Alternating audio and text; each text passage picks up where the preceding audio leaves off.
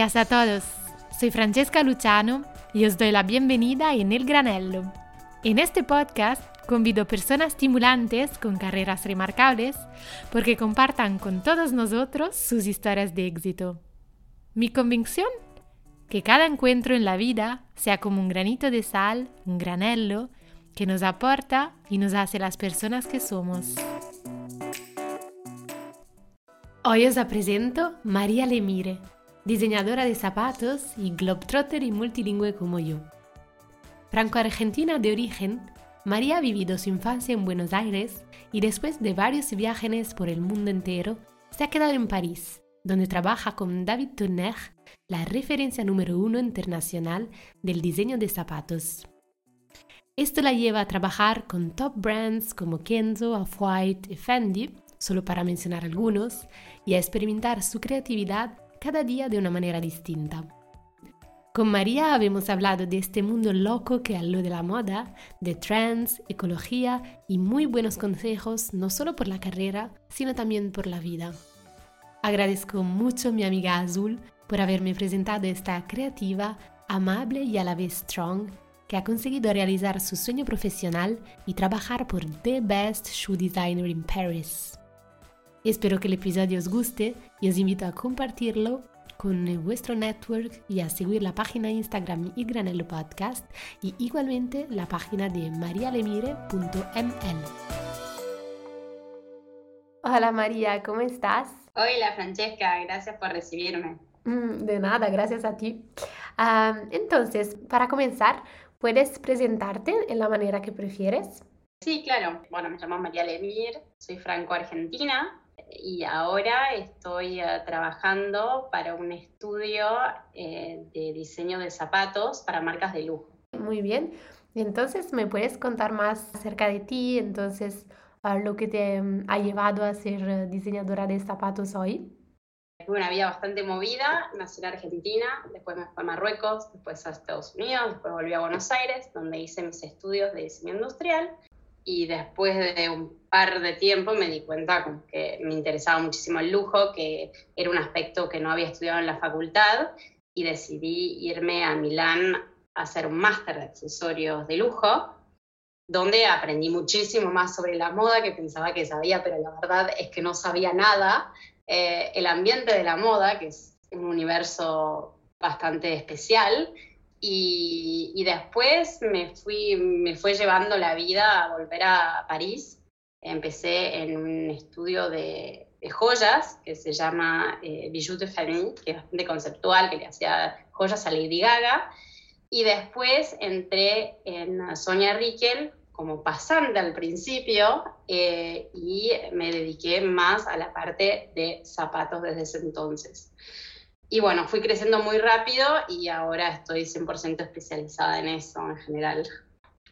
¿Me puedes contar un poco más sobre tu experiencia mm, por Sonia Riquel, esta diseñadora muy buena francesa? La experiencia de Sonia Riquel fue un poco de casualidad. Estaba terminando el máster, era bastante complicado encontrar un trabajo porque es como que eh, buscan siempre con una pasantía entonces estaba entre Roma, Milán y París con una valijita en la baulera del departamento de mis primos. Em, y nada, fue muy complicado, me llamaban de marcas increíbles como Chanel y me decían, bueno, tu perfil es perfecto, pero tenés una conmoción de stage, como una atestación de, de pasantía. Y yo veía cómo me estaban dejando de lado porque no tenía esa ese papel. Así que bueno, una vez me llaman de Sonia Riquel y me dicen, ¿y tenés como opción de stage? Sí, sí, tengo todo, tengo todo. Así que bueno, voy a hacer la entrevista. Después de seis meses realmente duros de buscar, porque no es fácil encontrar una pasantía ni un trabajo en este momento, ni en ese momento, si no hiciste tal o tal escuela. Así que bueno, me terminan eh, llamando y cuando me piden este papel, y dije, bueno, me fui a hacer un sello de la universidad para poder, em, para poder entrar en este, en este stage que si no, no lo hubiese tenido nunca. Así que bueno, fue un principio un poco bumpy, pero la verdad es que gracias a esa pequeña, ese pequeño incidente, estoy donde estoy hoy. Eh, en ese trabajo me fue muy, muy bien, o sea, empecé teniendo más experiencia que todo el resto, porque todos tenían 21 y yo llegué con 26. Eh, me di todo, todo lo que podía dar y resulta que antes de los seis meses que se terminara mi pasantía, mi jefe renuncia del día de la mañana porque estaba demasiado estresado y me quedo a cargo de la colección que recién acababa de empezar. Y no podían contratar a nadie más porque ningún diseñador quería venir a una colección ya empezada. Así que tuve, tuve la posibilidad de ser eh, contratada como diseñadora junior, un título que es bastante complicado de, obtener después de una sola pasantía. Eh, y después de eso, eh, al final de la colección me entero, porque es muy tricky el mundo este, que un día que llegó mucho más temprano, porque yo llegaba muchísimo más temprano y me iba muchísimo más tarde que todo el mundo, y me entero que vino el nuevo diseñador de zapatos, considerado como el dios de los zapatos en el mundo de la moda. Eh, salió por el, el journal, ¿cómo se dice? El periódico español como una de las siete personas más influenciables eh, en la moda y nada, resulta que este señor buscaba a alguien, la chica del développement, que es el desarrollo, ya me conocía, que al principio me hizo la vida imposible y después se dio cuenta que, realmente podía manage toda la situación y, y de manera súper profesional. Le habló de mí, yo en ese momento estaba postulando a Kenzo y él me llama para proponerme si quería seguir en el, quería integrar su equipo. Y eso es más o menos como entré en Sonia Rickel, eh, que es una marca que pensé que no me iba a gustar nunca por todos los strass que tenían y todo el show que no era muy mi estilo en esa época. Ahora lo estoy manejando extremadamente bien en el diseño de tanta experiencia y eh, pude seguir con esta marca en el estudio de mi jefe y hace ya cuatro años y media estoy con él y gracias a él pude trabajar con muchas, muchas marcas de lujo es una experiencia súper interesante. O sea, todo esto gracias a mi pequeña contrato de pasantía. Así que a veces hay que hacer algún tricks para conseguir eh, lo que se quiere, imagino. Sí, eh, cuando, cuando el mundo no ayuda, uno se puede autoayudar, me parece. me gusta esta filosofía. Creo que es una filosofía bastante argentina, bueno, italiana también. puede ser. Tenemos eh, conexiones eh, también, así que puede ser que sea igual ah, por los dos. Y en tu carrera, ¿hay una lección que has aprendido y, y, también hay un error que te ha marcado o del cual has aprendido algo? Mira, el error que más me marcó fue cuando mm, me quería ir sí o sí de Argentina en algún momento porque quería hacer este escuela espectacular que se llama el IEFEM que me había puesto para management, para, complementar mi parte artística con, la parte creativa. Pasé el primer interview en, en entretien, pasé el segundo y el tercero me mandaron el mail que no estaba aceptada. Y ahí honestamente se me cayó el mundo abajo. Es, ahora cuando lo digo con un poco de perspectiva me parece me parece casi irrelevant, porque si hubiese seguido ahí no estaría donde estoy hoy y no era eh, el camino management. Pero eso fue un gran, gran golpe y la lección que aprendí ese día es eh, no poner eh, todos los huevos en el mismo canasto. Es, no sé si, se, si lo entendés, pero en, en Argentina se usa mucho, es como para tener bastantes opciones. Sí, sí, se dice también en francés. Y eh, bueno, eso es, eh, es, una lección que aprendí joven en modo de los planes. En realidad los planes los haces como para seguir una guideline, pero en todo caso a mí jamás me salen como lo planifico. Eh, así que ahora lo único que busco es una dirección. Y la segunda lección muy importante que aprendí, pero más en lo profesional, es que hay que ser bueno con la gente. Porque este es un mundo, sobre todo el del fashion, donde hay muchísimo lo que se llaman shark, o sea, los tiburones, querés, con una prepotencia, un ego, hay como muchísimo de eso, pero lo que entendí muy rápido es que las, em, las cosas cambian rapidísimo y uno una vez puede ser pasante y el día siguiente podés estar dirigiendo todo un equipo de designers de una marca, que es lo que me pasó a mí, encontrándome, por ejemplo, con una persona que en Sonia Rique me había hecho la vida imposible y ahí yo estaba dirigiendo todo, o sea que más o menos que la, señora ella, que ahora no sé dónde está, eh, me tenía que hacer caso y creo que se quería matar que yo esté dirigiendo ese proyecto. Y, y, nada, me dio una lección muy grande a mí porque me di cuenta que hay que encadenar todo con muchísima humildad y muchísima bondad porque ser malo primero no te ayuda en nada y, y la verdad es que el mundo es este mundo es demasiado chiquito para permitirse esas cosas. Así que bueno, esa es mi segunda lección importante. Entonces tú dices de ser buena. Sí, es realmente eh, cómo tratas a las personas, tratar bien a las personas. Como que el ego esté afuera de, de, la situación y que uno esté a la escucha.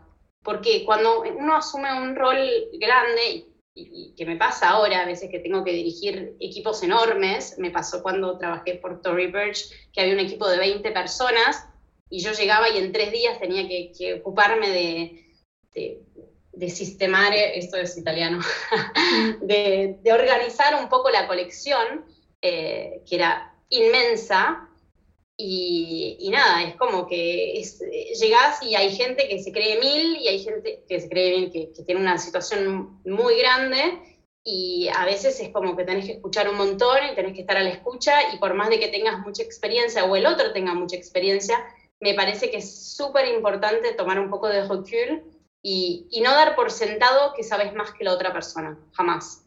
Y me pasó en las dos direcciones, ¿eh? yo con asistentes o yo con otras personas. Me parece que, que la, mejor clave es escuchar y no tratar mal a las personas. Eso no. Y desde tu perspectiva y tu experiencia, ¿cuál es tu visión de la gente que trabaja en la moda? ¿Eres más positiva o negativa? Sé que cuando quería meterme en esto, mi madre me dijo, Mary, no sé si lo vas a lograr porque, porque no sos, no tenés una personalidad de tiburón, de shark. Y, hay muchos que tienen esa personalidad de tirar abajo y tirar abajo y tirar abajo, pero no son todos así. Y me hice un montón de amigos y, para mí una de las experiencias mejores que te puedo contar es cuando pasé a ser Sonia Riquel con mi, actual jefe. Eh, antes había mucha gente en el equipo de zapatos, estaba mi otro jefe, estaba yo, había otra, otra pasante. Y, cuando fue el primer desfile con él, me encontré sola, haciendo todo, todo, todo, todo sola. O sea, me pasé cuatro, cuatro noches pintando hasta las cuatro de la mañana con marcador eh, los zapatos de negro, que eran de todos los colores y eran de terciopelo. Eh, y la noche, la última noche antes del desfile, que ya no podía más, se quedaron todos los que eran antes mis compañeros de Soña Rique, que eran pasando los que estaban frente a la con quien yo me llevaba re bien, porque hablaba un montón, porque se va bastante charleta, eh, y todos se quedaron conmigo hasta las 4 de la mañana pintando zapatos conmigo. Y ahí yo no sabía cómo agradecerle, porque estaba al borde de mi vida. No sé si, no sé si eso en, en español, pero, pero ahí te das realmente cuenta que hay, hay gente increíble y que hay gente que cuando está, está y mm, y es lo mejor que te puede pasar. Así que no generalicemos, pero no es tan fácil de encontrar esa gente, pero está y a mí me salvaron la vida muchísimas veces. me parece muy bonita como cosa. Y um, quería hablarte de un tema que es lo de la sostenibilidad uh, en relación con la moda. ¿Me puedes hablar uh, o decir cuál es tu visión sobre ello? La sustentabilidad y la moda me parece que durante mucho tiempo fueron un poco como el agua y el aceite. No porque la moda y sustentabilidad no vayan juntos, pero sino por la manera de, pensar y encarar las cosas. Hoy en día lo, que importa, está cambiando un poco, pero lo que importa es vender. O sea que hay una mentalidad un poco errónea de que cuanto más producís, más vendés, lo que no es tan así. Em, ahora me parece que, está realmente cambiando. Eh, la gente en todas las marcas donde yo trabajo están realmente tratando de implementar, pero hay muchas cosas que no tienen mucho sentido. Por ejemplo, hay dos cosas que tratan de implementar, que es el uso de materiales reciclables. El tema es que los materiales reciclables, primero, cuestan más caro, o sea que hay más resistencia en usarlo. Después, como son reciclados, la materia no es homogénea. Entonces, quiere decir que al final, cuando la gente del merchandising ve los zapatos al final, dice, no, pero este no se parece a este. Entonces, no, este material no lo podemos usar. O sea, como que las partes que tienen, que podrían ser hasta lindas, eh, los materiales reciclables, a veces no son bien utilizados por el tema del precio, eh, por el tema de la irregularidad, y hay como, no sé si sabrás, pero hay muchísimas marcas, eh, mm, fábricas sobre todo, por ejemplo, el caso de una fábrica en China que tiene materiales reciclados, pero ¿qué hace? Compra no sé cuántas toneladas de botellas de agua, las vacía y recicla ese plástico. O sea que hay mucho fake recycle, o sea, no realmente. Mm. Em, la opción también es usar materiales reciclables. En el caso del zapato es bastante em, complejo porque las partes del zapato, hay, tiene muchísimas partes el zapato y no todo es reciclable. O sea que para poder hacer un zapato reciclable, o sea, dándole que tenga la posibilidad de tener otra segunda vida, se tiene que rever toda la construcción del zapato. Por ejemplo, las, las boligomas, las plasticolas que se usan, eh, son súper tóxicas y ninguna es reciclable.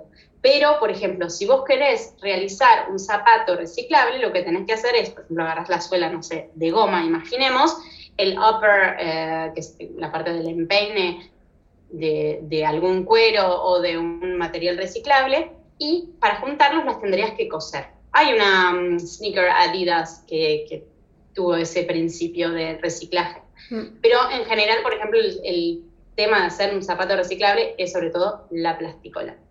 Em, por otra parte, me parece que en el verdadero, la verdadera manera de que se cambien eh, este, esto, porque esta, de que vuelva sustentable, que se vuelva sustentable en la moda, es creo que si cambiamos la manera de pensar, eh, y eso es algo como que es muy complicado hacerlo, porque vas en contra de todo el sistema. Eh, la gente está acostumbrada a sobreproducir y por eso hay una marca que me gusta mucho, que es francesa, que se llama Asphalt, que no sé si te la mencioné antes. El principio de la marca es preguntarle a la gente qué es lo que quieren.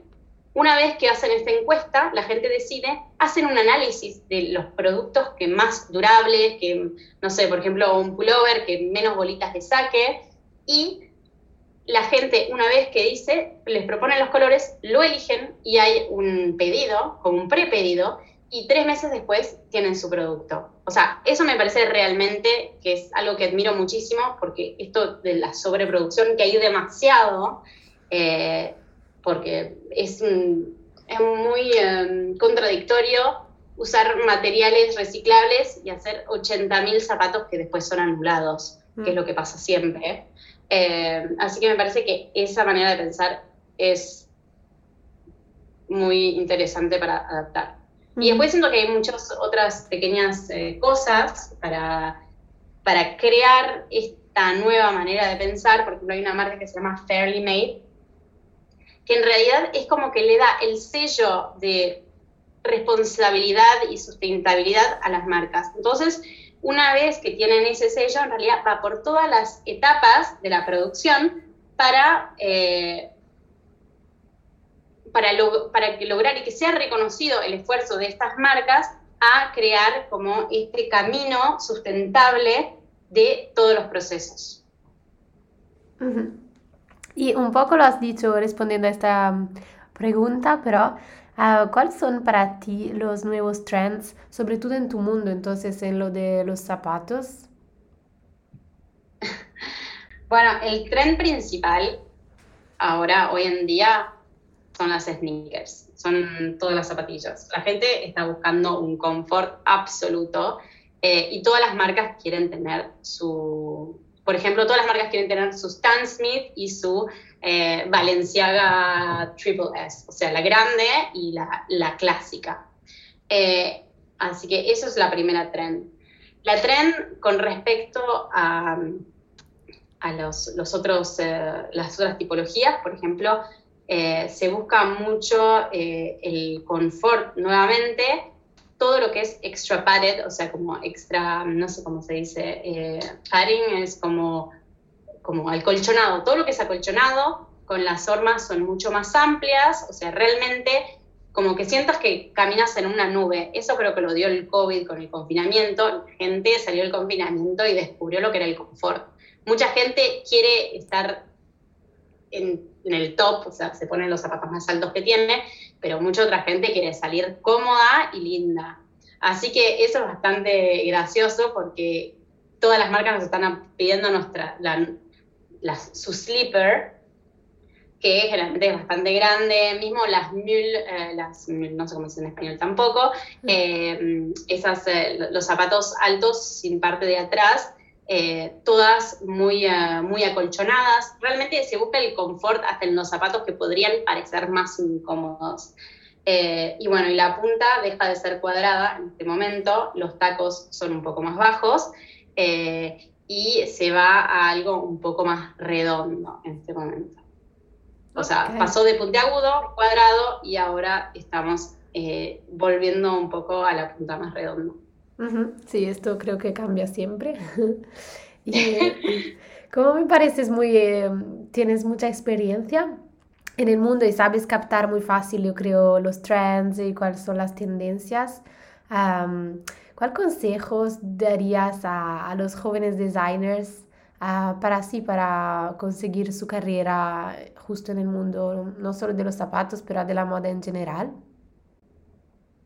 Mira, eh, te puedo dar dos consejos. El primer consejo, que es eh, para todas las personas que no creen en ellas mismas, que por lo menos crean en las personas que creen en ellas y que los apoyan. Por ejemplo, en mi caso, eh, son mis padres. La verdad que creo que no hubiese llegado a donde estoy porque no sé si tenía la suficientemente seguridad en mí cuando era más chica, cuando estaba en la facultad y me decían, sí, sí, podés seguir, seguir. Como que hice un path totalmente distinto de lo que hicieron mis hermanas, de lo que hicieron mis padres. O sea, yo era la oveja negra de la familia en esta universidad que es eh, un zoológico, pero en el buen sentido de la palabra. Y, y, realmente cuando empecé a creer en mí, dije, por suerte que durante todos los otros años confié en, cómo creían en mí las, mis personas cercanas. Eso es un buen consejo, porque, porque no es evidente, sobre todo cuando estás en la creatividad, cuando tu portfolio es lo que van a juzgar de vos y es tu, es tu ser entero, es lo que creaste vos, o sea, no es como un contable que, que va y tiene los mismos números y le van y muy bien, genial. Sea, dependés mucho de si le gustas al otro o no le gustas al otro y la rejection es siempre, siempre, siempre va a pasar y criticar siempre va a estar, o sea que tolerante a la crítica y a la rejection porque la otra persona no es como vos, no piensa como vos y es muy importante como mantener la cabeza alta y creer en lo que uno es y hace. Eso por un lado. Y por el otro lado, un consejo que a mí me dieron y que honestamente si no lo hubiese recibido, no hubiese llegado hasta donde estoy. Eh, me lo dio una, una estilista que, que, conocí muy de casualidad y me dice, para, mm, para, para que te tomen no tenés que ser solo bueno, tenés que convertirte en indispensable. Así que eso es realmente, si, si me tomaron en Sonia Riquel porque di todo, todo de mí y estoy muy feliz de haberlo hecho. Gracias por esta frescura y al mismo tiempo sabiduría. ahora te voy a preguntar las preguntas granelos. ¿Estás lista? Sí, dale, voy a hacer lo mejor que puedo. Claro. entonces, ¿una ciudad? Eh, Hong Kong. ¿Un hotel? Eh, Kaya Kapi, en Turquía. ¿Un restaurante? uno que se llama Marcelo y que queda en, eh, en Compostela. ¿Un bar? Me gusta la Democracia en París. ¿Una marca de moda? Me gusta Polen ahora. Hace muchas eh, cosas de cuero y carteras.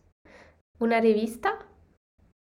Honestamente, no miro mucho las revistas, pero bueno, diría la él y por el horóscopo. ¿Una, ¿Una heroína?